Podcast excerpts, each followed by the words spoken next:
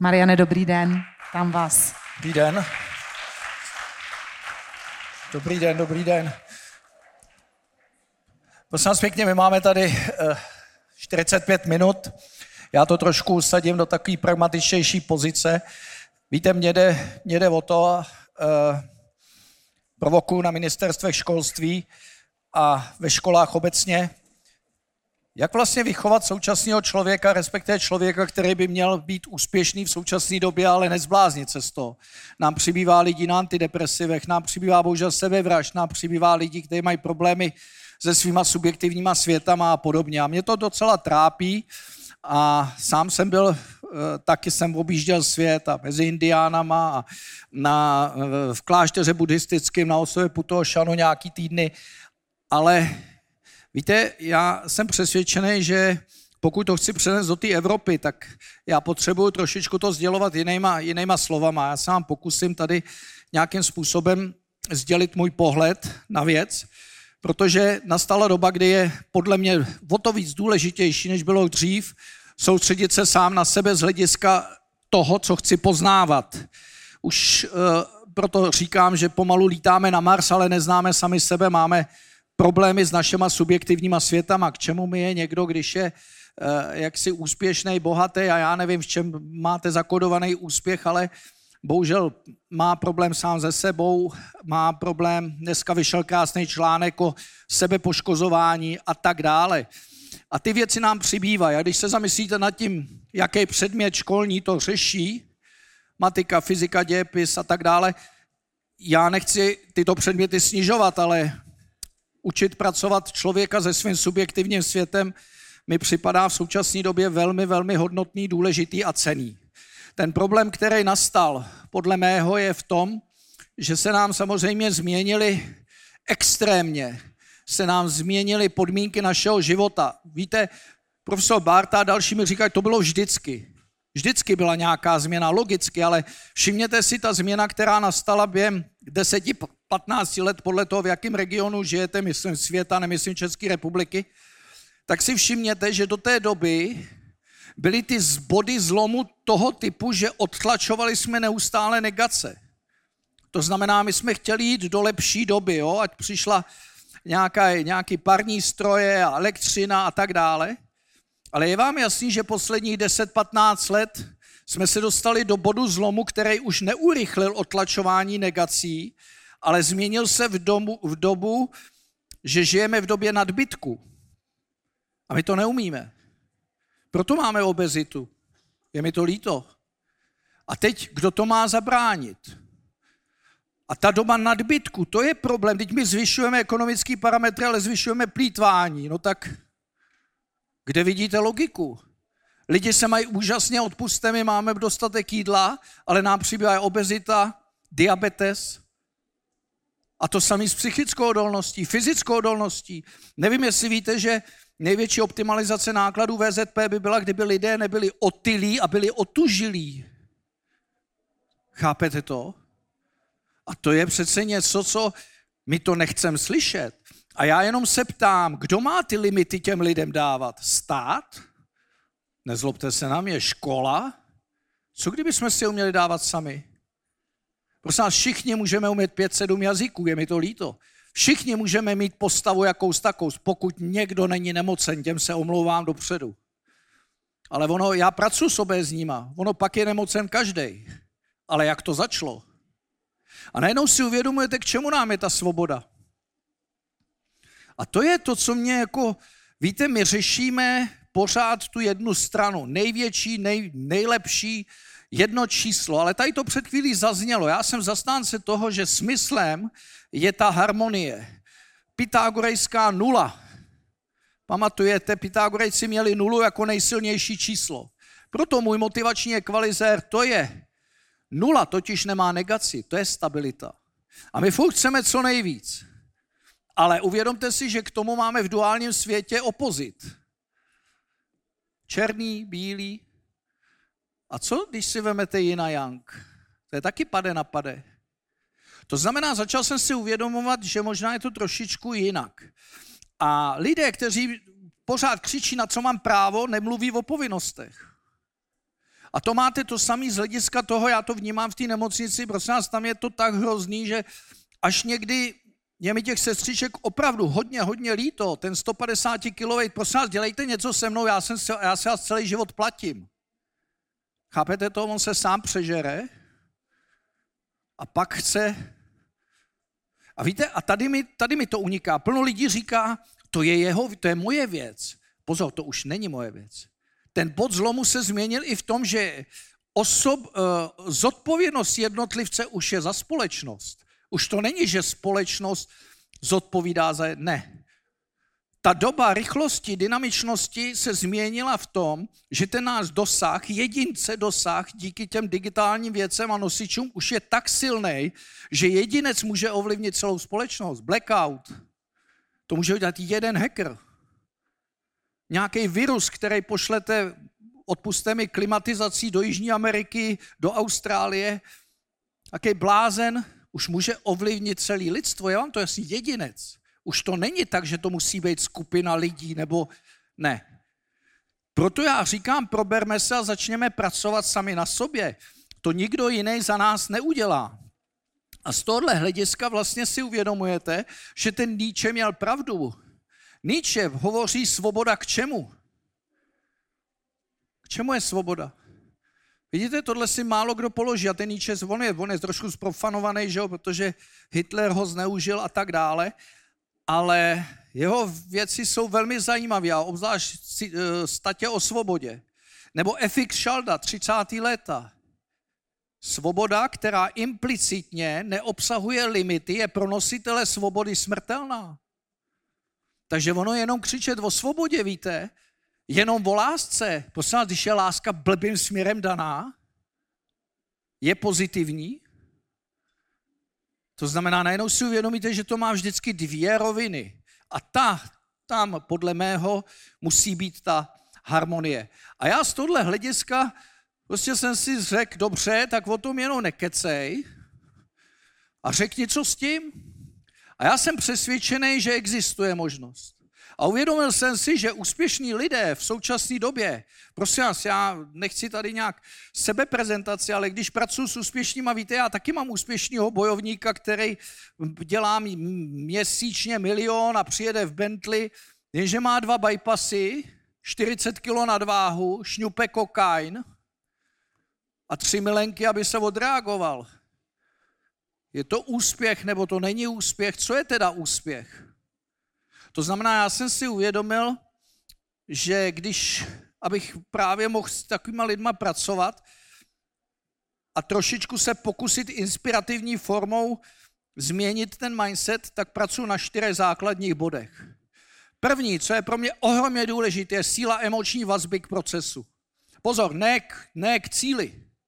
Všimněte si, že jakýkoliv proces má nějaký cílovou položku a procesuální. I náš život. Cílová položka je smrt, ale procesuálně je nějaký čas, co tady prožijeme. Hokejový zápas, 60 minut proces, cílová položka je výsledek. A teď se zamyslete. Mám emoční vazbu k cíli nebo k procesu. Studentů na vysokých školách se ptám, baví tě peníze nebo tě baví vydělávat peníze? To je velký rozdíl. Baví tě být učitelkou nebo tě baví učit děti? A najednou si uvědomíte, když tu lásku baví mě být k cílovým položkám. K čemu dojde? Chápete, já mám sportovce, který prostě opravdu má ohromnou touhu dostat se na olympiádu, anebo manažera, anebo jakýhokoliv, jakýkoliv profesi k cílový položce. Co to je cíl? To je konec. To je statický, to je protržení ty cílové pásky. A teď si vemte, když my k tomu vytváříme sílo, silnou emoční vazbu. Musíš to chtít. Zamyslete se, co se děje s etikou. Úplně do kanálu. Já to chci tak moc, no tak podrazím kamaráda, tak si vemu doping, tak udělám cokoliv, jenom abych ten cíl měl. Ale když mám sil, silnou emoční vazbu k procesu, tak si všimněte, že ta etika není tak atakovaná. Nakonec Platón řekl krásnou větu, že jo? Lidé, kteří milují moc, by k ní neměli mít přístup. 2600 let zpátky a to jsem rozsvítil v Senátu. Všichni koukli do podlahy a na záchodě se mě ptali u, mušle, jak to Platón myslel. Prej. To znamená, to je ten problém. Mně připadá, že jako jdeme buď tou nebo tou cestou, protože zase milovat jenom proces a kašlat na výsledek, odpuste mi. Já to zažil v tom klášteře. Tam byl kluk, Němec, který tam jel jako já, jenom na nějaký si vyčistit hlavu, protože se rozved a já nevím, co nějaký těžký bod. 11 let tam zůstal. S Bohem rodino, s Bohem vše. Jemu bylo hezky. A já si klad otázku, není to sobeckost? Sidhové odejdou do ústraní. Nakonec si ten Budha bychom mohli diskutovat, jestli to nebylo, nechal dítě. To znamená, co vlastně chcem, kde chceme být, kde se chci nacházet. A já nikoho nechci, aby jako to dělal podle toho, já jenom si kladu otázky. A uvědomil jsem si, že pokud chci tady v Evropě a učit děti a být v normální, tak přece nemůžu, i přesto, že to tak je možný, ale potom samozřejmě vyosím tu harmonii. A lidé, kteří milují ten proces, tak si všimněte, že kreativní, flexibilní, nějakým způsobem etičnost je jiná, eh, energie je jiná. Když mě něco baví, tak si všimněte, že mě to nevysiluje. To znamená, proto jsem to tam dal. Protože přibývá čím dál více lidí, kteří jako mají problémy sami se sebou a možná je to proto, že pořád máme tu silnou moci k cílovým položkám a já jsem zastánce harmonie. Miloš Forman, já ho měl hrozně rád a měl jsem to štěstí, že jsem s něj xkrát seděl miloval to, co dělal a pozor, on chtěl od toho co nejvíc. On chtěl pracovat v Hollywoodu, on chtěl přece ty sošky, ale vycházelo to z lásky, jeho bavilo to, co... A tohle je motivační perpetuum mobile. Harmonie. Jarda Jágr miluje to, co dělá, chce od toho co nejvíc. Bodů, gólů, peněz. Neschovávejme se za to, že nechceme peníze. Nevím, někdo třeba ne, ale když máte děti, rodinu, tak ty peníze nějaký dones musím. To znamená, ta harmonie mezi těma dvěma mě začala zajímat. A to je vlastně to motivační perpetuum mobile. A takhle nastavený subjektivní svět člověka je první pro mě predispozicí pro to, aby byl úspěšný a nezbláznil se z toho. A máte tu ty další konotace. Může být Jarda Jágr vyhořelej z hokeje, existenciální vákum, to, co má teď každý druhý manažer, přeháním. No najednou zjistíte, mohl být Miloš Forman vyhořelej z toho, co dělá? Jaký pak work-life balance? Když to dělali v sobotu, v neděli, o Vánocích trénujete, o štědrý den trénujete, na, na Silvestra máte, já vždycky se divím, manažer, on každý tři měsíce potřebuje 14 dní dovolenou, protože je chudák.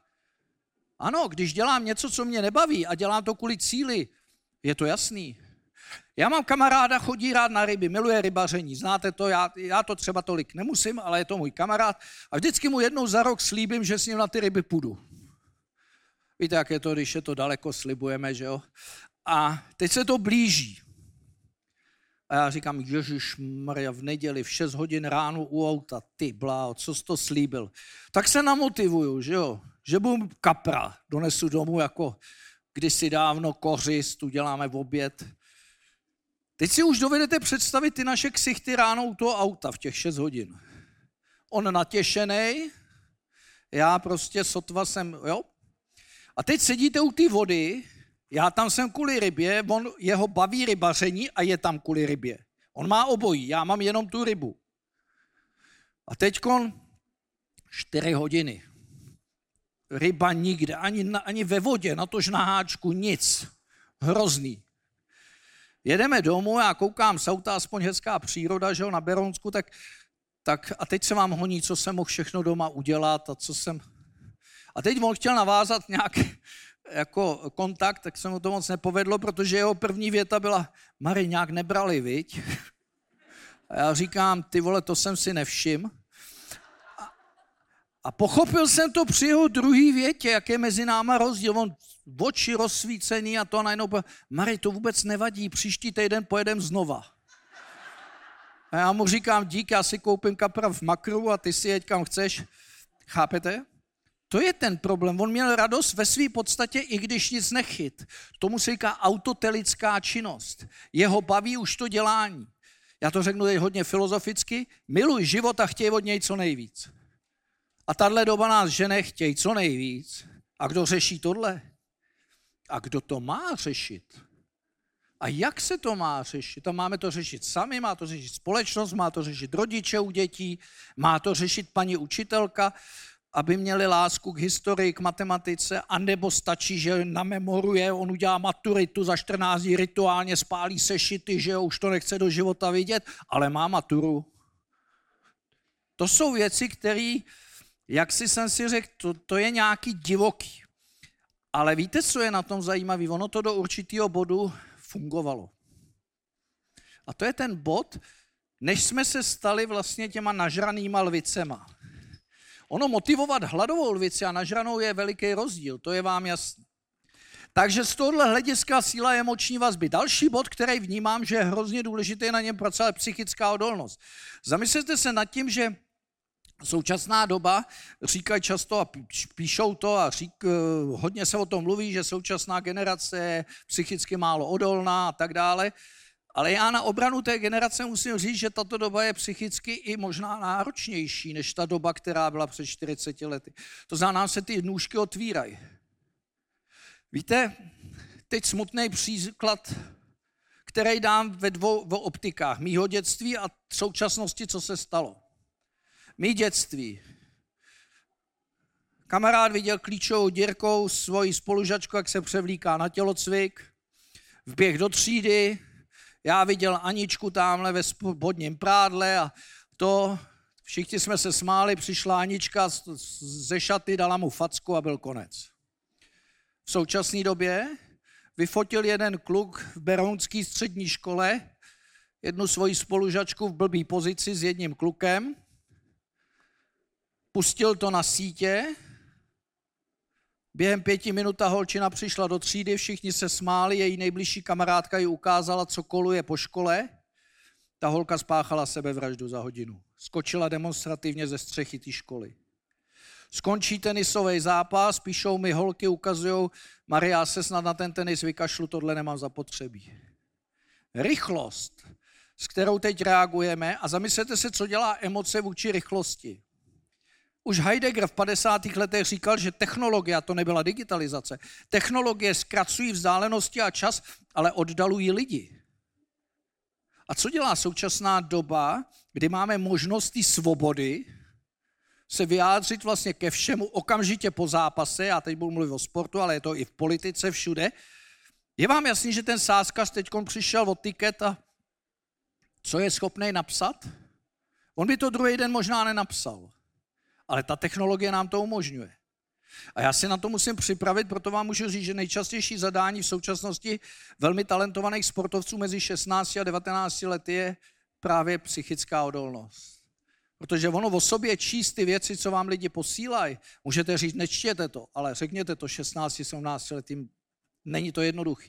A navíc, problém, který tu je, oni dokonce píšou i rodičům. A ono pak, když si uvědomíte tyhle ty psychické ataky, ty jsou extrémně silný. To znamená, to, co se mohlo stát, když já hrával hokej, tak druhý den v československém sportu byl takovýhle artikl, že jsme hráli špatně, nebo jaký pak psychický ataky ega, téměř žádný. Z tohohle hlediska si myslím, že bych nechtěl ubližovat této společnosti, že já jsem přesvědčený, že z hlediska ataků ega je tato doba daleko, ale daleko horší.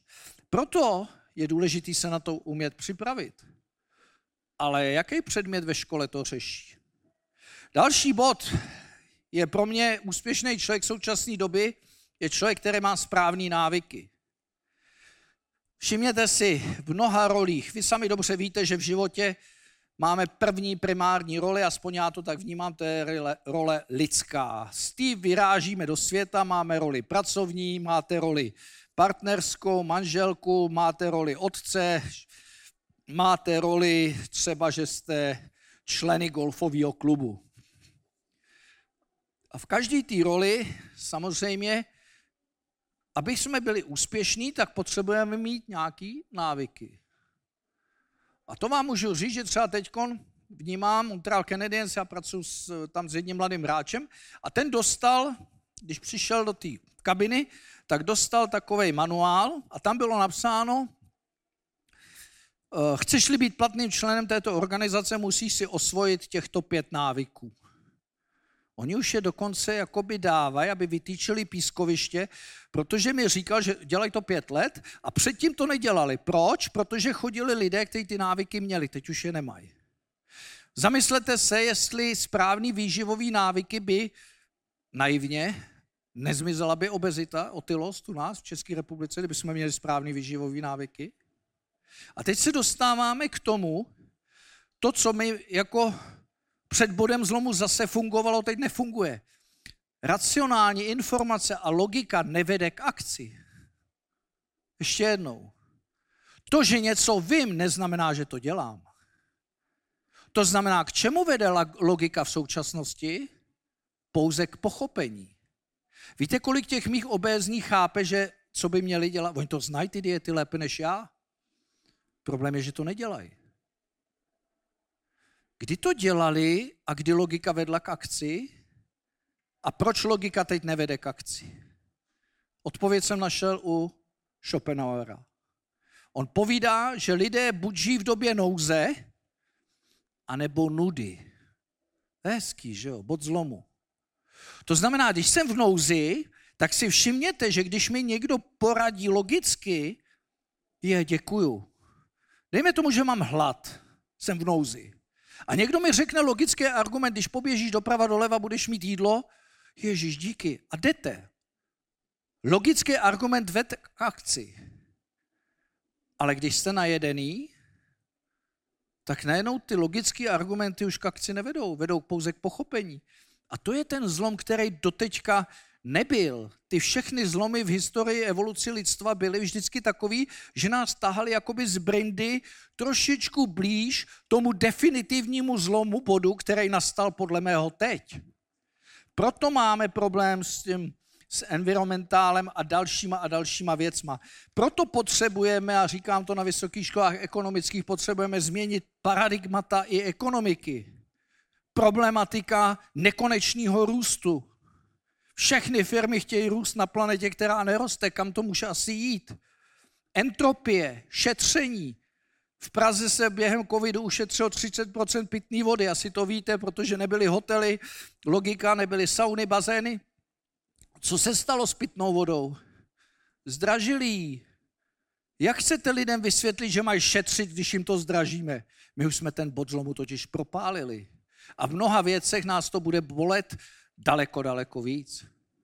A to je něco, co vlastně já si uvědomuju, že ty správné návyky třeba v té obezitě, ano, to jsou správné návyky. Když mám správné návyky a vytvořím to ve svých dětech, odpuste mi, nemůže se přežrat na 150 kg během života. Nemůže. Je to tvrdý, vím, že to lidi nechtějí slyšet, ale aby házeli zodpovědnost na někoho jiného, s tímhle tím já nesouhlasím. Takže proto si uvědomuju, že já nemám problém, prosím nás, aby jsme žili v blahobytu a dát lidem zadarmo v obědy a tak dále. Víte, nebo jim dát třeba v těch firmách ty benefity. Já mám problém, že se k tomu nechováme. Zamyslete si, jdete s holčičkou kolem hračkárny, já už s vnučkou. Nemám problém vytáhnout pěti kilo a koupit jí plastovou panenku, ona za výlohou kňučí, že jo, bla, bla, bla. OK, ona si to nese jako svátost domu. A já jsem to rád udělal. Ale víte, co mi vadí? Že za tři týdny už neví, kde jí má a chce nákladák, nebo já nevím co. Chápete? To je ten problém. A tady je ten problém čas. Tenhle ten čas blahobytu nám umožňuje všechno instant a easy, ne všechno, ale hodně věcí a my si díky tomu nemůžeme mít vztah. Provokativní myšlenka, kurtizány byly pro potěšení muže. On se nesnažil nic. Budovat na tom celoživotní vztah k ženě a lásku a respekt je absolutně nemožný přece. No jak to, že u těch dětí to nevnímáme? Jak to, že to nevnímáme u těch benefitů? Jak to, že to nevnímáme ve firmách, kde se dovídám, že hele, přišli za mnou lidé, chtěli 15 korun na obědy, já jim je dal? Víš co, oni přišli za tři neděle opět s kyselýma ksichtama, že chtějí 60 korun a oni budou platit 15. Já jim to dal. Oni byli zase nadšení, ale za tři měsíce už byli zase kyselí. Přišli znova, šéfe, co kdyby byly obědy zadarmo. Já jim to dal. A přišli znova s kyselýma ksichtama, že jim ty obědy nechutnají. Rozumíte, tohle není cesta pro mě. A to vím, že plno lidí, kteří mají sociální cítění a myslí si, že jsem asociál, se mnou nesouhlasí. A já vám řeknu jednu věc. Já jim tady obědy rád dám, ale mě vadí tohle. Že tam k tomu není vztah. A ten vztah nevybuduju během hodiny dvou. Ten vztah nějakým způsobem, vidíte tu harmonii? Ten vztah nějakým způsobem vzniká a zaniká. Matka Teresa už říkala krásnou větu. Nedávejte lidem u kostela peníze, už nikdy nepůjdou pracovat. A tohle taky lidi nechtějí slyšet. Já chápu nemocný, chápu starý lidi, chápu malí děti. Nechápu 35, 40, 45, 50, 55, 60 zdraví lidi. V tomhle tom pojetí ne. To znamená, tady je nějaký problém, který nás žene pouze pořád těma číslama a tím, chci víc. Proto já provokuji na environmentálních konferencích, kde říkám, největší environmentální problém člověka a civilizace je chamtivost. Následkem toho jsou ty věci, které se dějou. Dusíkatý stopy a tak dále.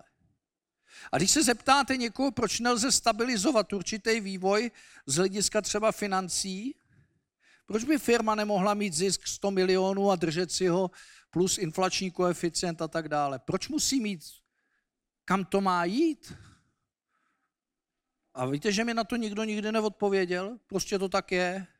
My musíme držet krok a tak dále. Takže tady si uvědomíte, že se dostáváme do zajímavých věcí, které a poslední je právě pro mě self-coaching. Umět pracovat sám se sebou. Víte, slovo coaching je zprostý v současné době, protože každý zkrachovalý biznismen je coach, ale pro mě coaching je vedení. A koučování, koučování je vedení myšlenek, self-coaching. Zamyslete se, co nám v subjektivních světech dělá největší paseku. Prosím vás, to je poslední místo, kam vám žádný hacker nemůže zatím ještě. Je vám to jasný? To, co vy tam, co teď myslíte, co se děje u nás, v nás, to je poslední. Počítače a tak tam už nám vlezou všichni. Tady ne. A teď se zamyslete, co vám dělá největší problém v tom subjektivním světě. A já to řeknu příkladama, jo? protože já jsem to zjistil na těch příkladech. Kluk mi usíná na olympiádě a on ví, že má spát, že zítra má závody, odpočívat, ale jemu chodí do hlavy myšlenky. Nevystartuj pozdě z bloku, přijdeš o sponzory, je to tvé první, poslední olympiáda a já nevím co. Vy se ho zeptáte velice pragmaticky. Ty ty myšlenky chceš? A on řekne, ne. Chápete, že self-coaching je umět pracovat s myšlenkama nechtěnýma? Nechtěný myšlenky nás vedou k antidepresivům, nechtěný myšlenky nás vedou k reakcím, které třeba často ani nechceme a litujeme jich. Nechtěný myšlenky nás vedou k tomu, že si vemu radši prášek na spaní. To znamená, self-coaching je vedení myšlenek, ne aby myšlenky vedly mě. Já si je chci vést, já na ně chci reagovat. Sedíte v 9 večer doma u televize, máte hubnout, myšlenka je trnička v lednici, že jo. Podle čeho se bude ten člověk chovat? Podle toho, co chce hubnout, anebo podle myšlenky, která v tomto případě vypadá, že mu udělá dobře, když si dá tu jitrnici. Chápete, že v nás se odehrává neustálá vnitřní hra? Já to vemu na ten sport. Neustálý souboj mezi myšlenkama chtěnýma a nechtěnýma. A my se chováme podle toho, kdo vyhraje. Já chci spát, chodí myšlenky nechtěný a já vlastně nespím. To znamená, co kdyby jsme tohle učili děti, jak s tím pracovat? a že je můžeme transformovat a že je můžeme vyblokovat a že je můžeme zpracovávat. Já mám tři takovéhle věci. A pojďme se podívat na dobu našich babiček, kde jsem vlastně ty techniky začal objevovat. Všimněte si, v noci, Mikuláš přes den a v noci se probudí dítě, pláče, protože má těžký sny z toho čerta, čtyřletá, pětiletá holčička například, brečí. Kam běží? Za maminkou. Co dělá maminka? Začne logicky odpovídat, že jo? racionálně.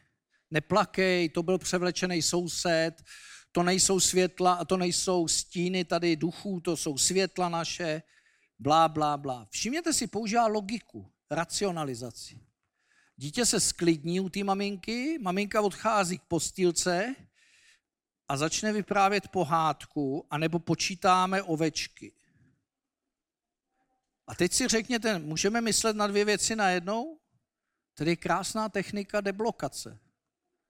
To znamená, jestliže já nechci ty negativní myšlenky, chcete-li ty nechtěné myšlenky, tak já přece můžu to vědomí a tu pozornost dát na myšlenky chtěné. A to chce trošku cviku a umění.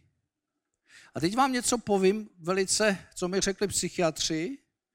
Náš mozek, asi víte, v velice naivně se skládá ze tří částí, plazí, savčí, nad ním je neokortex. Strach pochází z toho nejstaršího mozku, což je ten mozek plazí, kde je amygdala. I ještěrka má strach o život, ale nemá strach o ego. Strach o ego pochází z nejmladšího části mozku, respektive signál, impuls, jde do amygdaly a amygdala vyšle strach. Když nám jde o život, všimněte si, že strach přijde bez. Proto se ptám často studentů, co je první, je emoce nebo myšlenka? Strach nebo myšlenka? A teď půlka říká to, půlka to, oba mají pravdu. Protože když pojedete autem a najednou před váma někdo zabrzdí a vy dojíždíte, a pak řeknete, ty vole, málem jsem nabil, fu, ještě, že to. Přišla první emoce a pak přišel strach. Ale když mi jde kluk na olympiádu, co přijde první? Myšlenka. Ty vole, s tím jsem prohrál minule, Ježíš Maria, a z toho přijde strach. To znamená, já rozlišuju dva typy strachu ale oba dva končí v amygdale a oba dva spustí řetězce úplně stejný, jako by šlo o strach o život. Proto se klepem, proto máme husí kůže, červenou, adrenalin, kortizoly a já nevím co všechno. Ale já vám chci říct jednu zajímavou věc, jako rodičům hlavně. Tady nad tím savčím mozkem je takzvaný pá gyrus singuli nemusíte si pamatovat. Je důležitý v tom, že všechny impulzy z amygdaly jdou do gyrusu cinguly a od tam tu jdou do těla.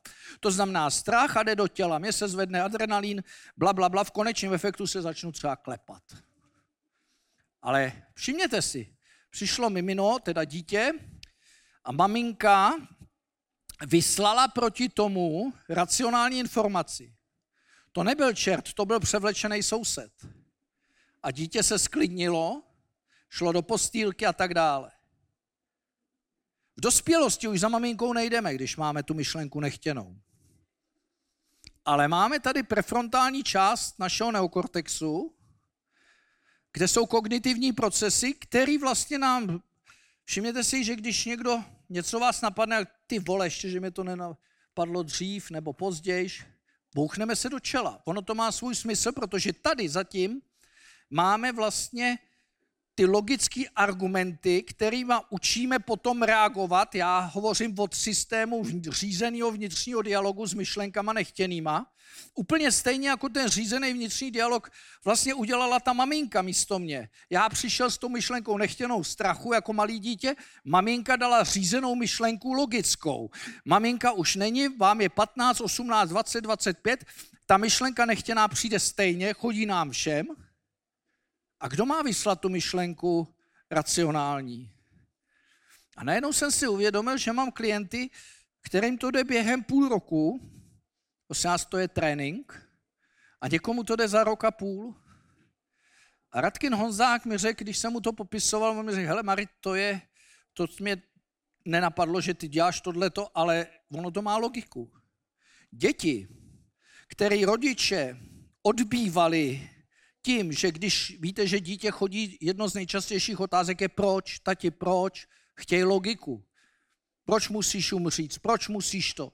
A když rodič nemá čas ve své podstatě do pěti, sedmi let tyhle ty otázky nedává intenzivně, respektive neodpovídá. A třeba i tak, když to nevím, ne, podíváme se doma na internet, uvidíme, tak si představte, že ten prefrontální neokortex mají méně vyvinutý.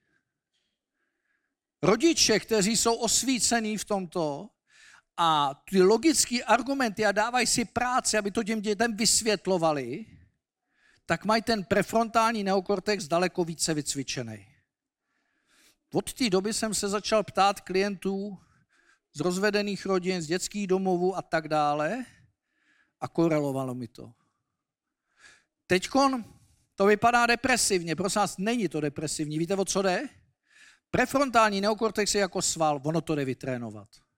To znamená, i když někdo měl to štěstí, smůlu, že měl úžasný rodiče, anebo naopak některý, který nebyli tak osvícený nebo neměl, jde to vytrénovat. A tady k tomu máte i statistiky z dětských domovů, protože když nemám tu prefrontální kůru tak vyvinutou díky těm odpovědím svých rodičů, tak samozřejmě odpuste mi, tady je e, předpoklad, že mají daleko větší sklony k únikům. Alkohol, drogy a další a další věci. Víte, tohleto, když jsem s Markou Kolíkem a tak to je přece něco, co bychom měli jak si dávat e, do, do nějakých příruček pro rodiče, aby si uvědomili, já je nechci vychovávat a nikomu říkat, jak má vychovávat, ale uvědomte si, úplně stejně jako lidé, kteří budou do tří let své dítě přejídat, tak mu zakládají na větší počet tukových buněk. Je vám to jasný? A plno rodičů to neví. Do tří let se rozhoduje o počtu tukových buněk v našem těle. V patnácti to honit, to už je těžký. U sportovců máte rychlý a pomalý svlák na svých velkých svalových partií. Jestliže ten sportovec bude mezi 12 až 15 lety dělat více vytrvalostních disciplín, stávají se ty vlákna pomalýma. Bude vytrvalec. Jestliže to budu dělat rychlostní, bude to sprinter.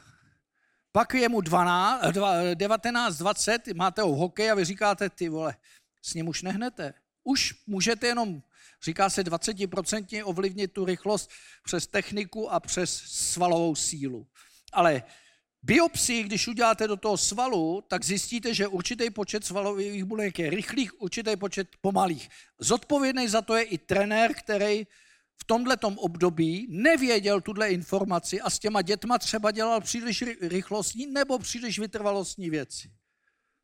Tady je zodpovědný rodič, spolu zodpovědný za to, co vytvořil vlastně dítěti, jestli bude umět pracovat, pokud to bude chtít, s těma myšlenkama nechtěnýma. A to je něco, co si myslím, že je hrozně zajímavý, protože z tohohle hlediska samozřejmě dojdete k tomu, že ten gyrus cinguli je vlastně oblast, já to řeknu velice naivně, kde se emoce setkávají s logikou. To znamená emoce, jde do gyrusu cinguli, ale já si proti tomu vyšlu logický argument. Tady se to pomlátí a vítěz jde do těla. Proto my nemůžeme zabránit tomu, aby myšlenka nechtěná přišla. To je špatný to zatlačovat do podvědomí. My nezabráníme tomu, že přijde. My nemáme pod kontrolou. Ale máme pod kontrolou, jak dlouho se v nás uhnízdí.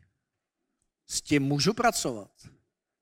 To znamená, jestliže někdo ve sportu dá debla a přijde myšlenka, Ježíš, to jsem pohnojil, a teď je otázka, jestli ji začne rozvíjet a jde na další servis a zkazí to znova, anebo jestli logicky na ní argumentuje, k tomu přidá dva, tři dechy, k tomu postulu, k tomu vizualizaci a máte 25 vteřin, a ta hráčka, ten hráč má jinak nastavený subjektivní svět, než když nechá v sobě vzklíčit tu myšlenku nechtěnou.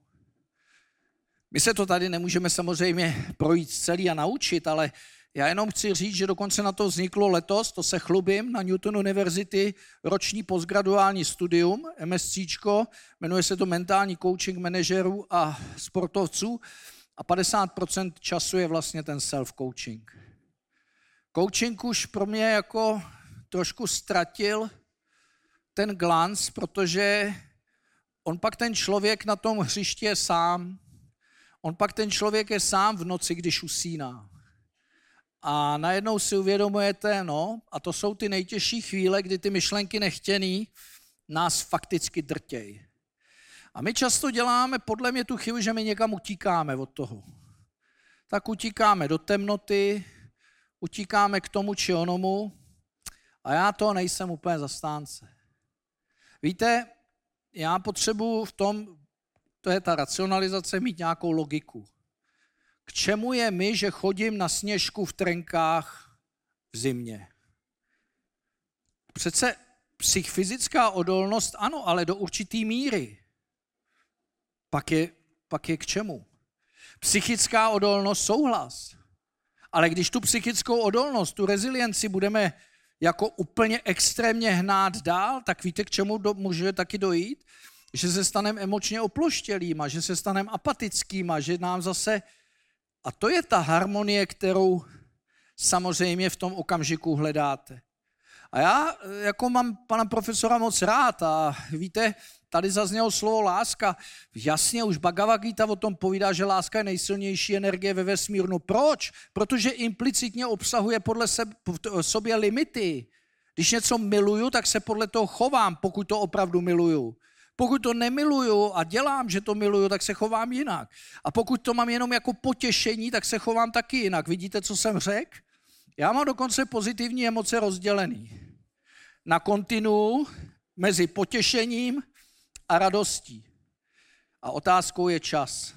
Já můžu potěšit tady dámu, doufám, když jí dám kitku.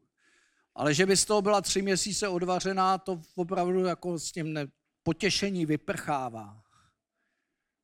Radost ne, proto se říká má radost ze života. A teď je další bod, který by byl zajímavý. Jak chcete v lidech kultivovat radost? A další provokativní myšlenka. Nemyslíte si, že emoce je dovednost? Zamyslete se. Práce a můj subjektivní svět. Kdo z toho má emoci? Práce ji nemám, mám ji jenom já. Kdo je zodpovědný za moji emoci vůči práci? Slyšíte? Za moji emoci vůči práci. A můžu to ovlivnit? A co když se ráno probudil a řekl, ty já budu mít hezký den dneska prší venku. No a co? Budu stejně hezký den. A jdeš do práce a tam uvidíš toho kreténa. Já stejně budu mít hezký den, co tam máš dál? A najednou si uvědomíte, že z určitých procent, pokud jsem zdravý a mý blízcí nejsou v ohrožení života, nepřipadá vám, že ta emoce tohoto typu vůči věci, která nemá emoci. Znova zdůraznuju, že je možná moje rozhodnutí. Pozor, něco jiného, to, když emoce vůči emoci. Chlap, žena, dva kamarádi. Já můžu dělat, a bohužel tam to nejde. Nezapadne to. Tam to chápu. Ale vůči životu, vůči práci, a najednou si uvědomíte, a já se přiznám, že to s dětma trénuju, my vytváříme nový předmět do škol, do 6, od 6. třídy by měl začínat. Začíná příští rok v Open Gateu, je pilotní škola, která to bude, ten předmět by měl být 6., 7., 8. konec nebo 10? 10, děkuju. Uh, tak samozřejmě to mě začalo zajímat. Protože dovedete si představit, že vás přijdou nějaký chmury, těžké myšlenky, tak se sebe poškozuju, beru si anti... A nebo co kdybych na to udělal nějaký... A to mi připadá jako velmi pragmatický a do života současného. Ale utec jenom do kláštera, prosím vás, každý si dělejte, co chcete. Já jenom vám říkám svůj názor a vůbec s ním nemusíte souhlasit. Ale já chci, aby to bylo prospěšné tady pro nás v České republice. Já taky byl v Himalájích, taky jsem zažil plno věcí a můžu vám říct, že vždycky jsem si řekl, sakrále, jak to říct sem? Jak to říct těm dětem? Aby v životě to pochopili, že a teď tam s nima jednáte o těch emocích, o tom rozumu a hrozně jsem mile překvapený, co s čím ti děti přijdou. Ale musíme se jich na to ptát a tady máte odpovědi, že vlastně si uvědomíte, že tohle, tohle pána mám moc rád. Vidíte rozum a vášeň, toť kormidlo a plachty. Co on říká? No on říká to samé, co říkal Platón. Kormidlo a plachty. Rozum je kormidlo, ale emoce plachty. Rozum je volant, emoce motor. Potřebujeme obojí v životě. Proto bych nechtěl, aby tady vyznělo, že já jdu jenom po emocích a pojďme si zaspívat, mějme se rádi a kašlete na peníze, na výk. Ne, ne, ne, ne, ne. Nesouhlasím s tím. On i ten Sidha, já byl mezi beduínama, i ten, který najednou onemocněl, byl šťastný, že je tady nemocnice a že dostal léky. Ale on sám by je nikdy neměl. Udělali to jiní lidé, kteří třeba byli daleko víc pragmatičtější. Takže ono je to vždycky takový dvousečný, jo? všechno má a to vy víte. A tohle to mi krásně připomnělo vlastně i Platona. Ten ve svém Fajdrosu, taková úzká knížečka, kde je rozhovor mezi Fajdrosem a Sokratem, moc zajímavý. Eh, zastavím se u toho z toho důvodu, že někdo by tady možná, kdo jste filozoficky zdatný, tak byste řekl, že to řekl Sokrates. Prosím vás, Platón ve své knize to dává do úst Sokratovi. Sokrates totiž nikdy nic nenapsal, proto když chcete trošičku načapat studenta nebo zjistit, jakým způsobem na to je, tak se řekněme nějaký dílo Sokratovo. A jak začne přemýšlet, pak řečne něco, tak víte, že je mimo. Sokrates nic nenapsal. Všechno, co napsal o Sokratovi, bylo napsáno, napsal vlastně Platón, jeho žák. Takže v Platonově publikaci tenoučký Fajdros, což je rozhovor mezi Sokratem a Fajdrosem, říká, že člověk je jako vozataj, kdy vozatajem je rozum a má dva koně, bílýho a černýho. A jeho život jde ve jménu evoluce štěstí, pokud s těma koňma umí pracovat a ty koně se mu nehádají. Dokonce tohle tam říká. To je krásný. Vidíte ty opratě? To jsou ty techniky. Už Platon Tohle je ten motor, tohle je ten rozum. Obojí dvojí. To je nutný. Proto potřebujeme vzdělání. Ale jenom vzdělání nám nepomůže. A teď budu provokovat. Byl jsem tamhle na předávání cen neuronů a to jsou ty mladí vědci a tam byl leitmotiv věda nás zachrání. A já jsem provokativně za to dal otazník. Opravdu nás věda zachrání? Nobel 1860 něco, dynamit, aby pomohl lidem v dolech lomech. Byla z toho první světová válka. Einstein 41, 40 chtěl tu deklaraci, ať se nešťouráme v jádře, protože věděl, byla z toho atomová bomba. To znamená, opravdu nás věda zachrání. A ty se měli vidět ty vědce. Ty mě chtěli vypnout hned, abych odešel. A já jsem dodal, prosím vás, věda, ano, ale pokud zároveň s tím nepůjdou etické a etika a hodnotový řáz a vědomí společnosti, tak ta věda nás může v rukou někoho, kdo to nemá, zničit. A to je něco, co samozřejmě nechtějí slyšet. To je zase ta dualita. Takže nějako připadá, že ta hyperkorektnost, která teď nastala, jako já jsem, hele, trošku sklidni se a hledej tu harmonii, tu rovnováhu. Víte, když jsem studoval hermetismus, tam každý stupeň zasvěcení jste museli prokázat svůj stav vědomí, že na ty informace jste připravený, abyste s nima dobře naložil. Pokud na ty informace nejsem připravený, jsem lidský hovado, tak je taky můžu pěkně zneužít. A teď mi řekněte, jak tohle chcete udělat. A jsme u elitářství, protože všichni říkají, no jo, ale to je elitářství. A jsme u ničeho, lidé si nejsou rovni, ne jak to zneužil Hitler, on říká stavem vědomí a s tím já souhlasím. Nejsme si rovní stavem vědomí. Já nemám vědomí jako lékař, který ví o tom daleko víc, jenže tahle společnost, všichni jsme si rovní. Jako lidé, jasně. A to je ta pokora. Když uznám, že stav vědomí každého z vás je úplně jiný než můj, no tak to je pokora, protože každý jsme jiný, ale přesto jsme lidé. A jestliže to uznám, tak samozřejmě potom, jenže tady je honba za dokonalostí. Krásný, bohatý, úspěšný, ve všech směrech. Instagram nám k tomu pomůže, že jo, zhubnou tam, opálí se, já nevím, co tam všechno se dá udělat. Pak přijde a to je někdo jiný, když ho vidíte v reálu. To znamená, to jsou ty problémy, které vnímám. A ta honba za těma jedněma směrama, kdy někdo něco vždycky vytáhne a teď zatím jde, tak já vždycky říkám, prosím, brzdi, konotace, co je tam na druhé straně? Co je tady? A teď se zamyslete, jak byste ty holčičce chtěli koupit panenku a zároveň chtěli, aby měla s ní radost ne tři týdny, ale aby k ní měla vztah. Jak to chcete udělat? A najednou si zjistíte, že to jsou určitý prožitky nějakého odmítání. To znamená, v tomto případě u malých dětí je to třeba čas. Proto si všimněte, že ladovský Vánoce byly ladovskýma Vánocema, ty už nikdy nemůžou být. Lidi slzej, že by je chtěli, nemůžou být. Protože tenkrát si něco psálo dítě v únoru, dostalo to na Vánoce, teď si to přeje v únoru, dostane to v březnu. Vánoce byly special jídlem, vším možným byly výjimečný. V současnosti jídlo, mandarin, ovoce, všechno furt. To znamená, jaká je výjimečnost Vánoc? Když budu mluvit trošku depresivně. Stres z toho, co mám koupit lidem, kteří mají všechno. A plno lidí říká ušatě po Vánocích.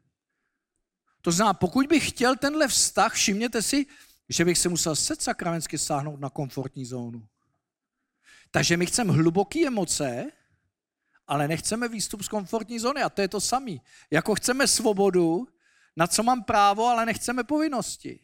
A pokud chci hlubokou emoci, tak musím si pro ní jít. A to je to sebepřekonání, sám sebe. Všimněte si, jak máte největší emoci, když překonáte sami sebe. Sněžka, lanovkou pěšky. Lanovkou za chvíli, kuk sem, kuk tam malý, pivo, jedete dolů. Pěšky. V půlce možná naštvaný, že jsem měl jet lanovkou, vyjdete nahoru, teď to z vás spadne, i to pivo chutná líp, panoramata jsou hezčí a hlavně večer jdete spát a říkáte si, ty ještě, že jsem nejel lanovkou. To znamená, Tenhle souboj je v nás neustále. Teď křesťané hovoří o tom, že máme v sobě ďábla. Já hovořím o nechtěných myšlenkách. Platon hovoří o, o e, tady vozataji a koních. Jonathan Haidt, američan, hovoří o čem? Jezdec na slonovi. Steve Peters, Premier League Anglie, Anglie, Velká Británie, hovoří, že máme v sobě šimpanze. A Jelínek hovoří, máme v sobě dvojče. A smyslem toho self-coachingu je si ho vychovat. Já chci být pánem toho dvojčete. Ne to dvojče moje. Mým pánem. To je to samé jako koně by vedli vozataje. O kam to může dojet? A kam dojede to, když to dvojče vede můj rozum, mě? A to jsem se vám snažil tady ukázat, že tohle nikdo použil neučí. Už je asi konec, že jo? Tak jo, tak já se omlouvám, nikoho se nechtěl urazit, prosím vás pěkně, jenom.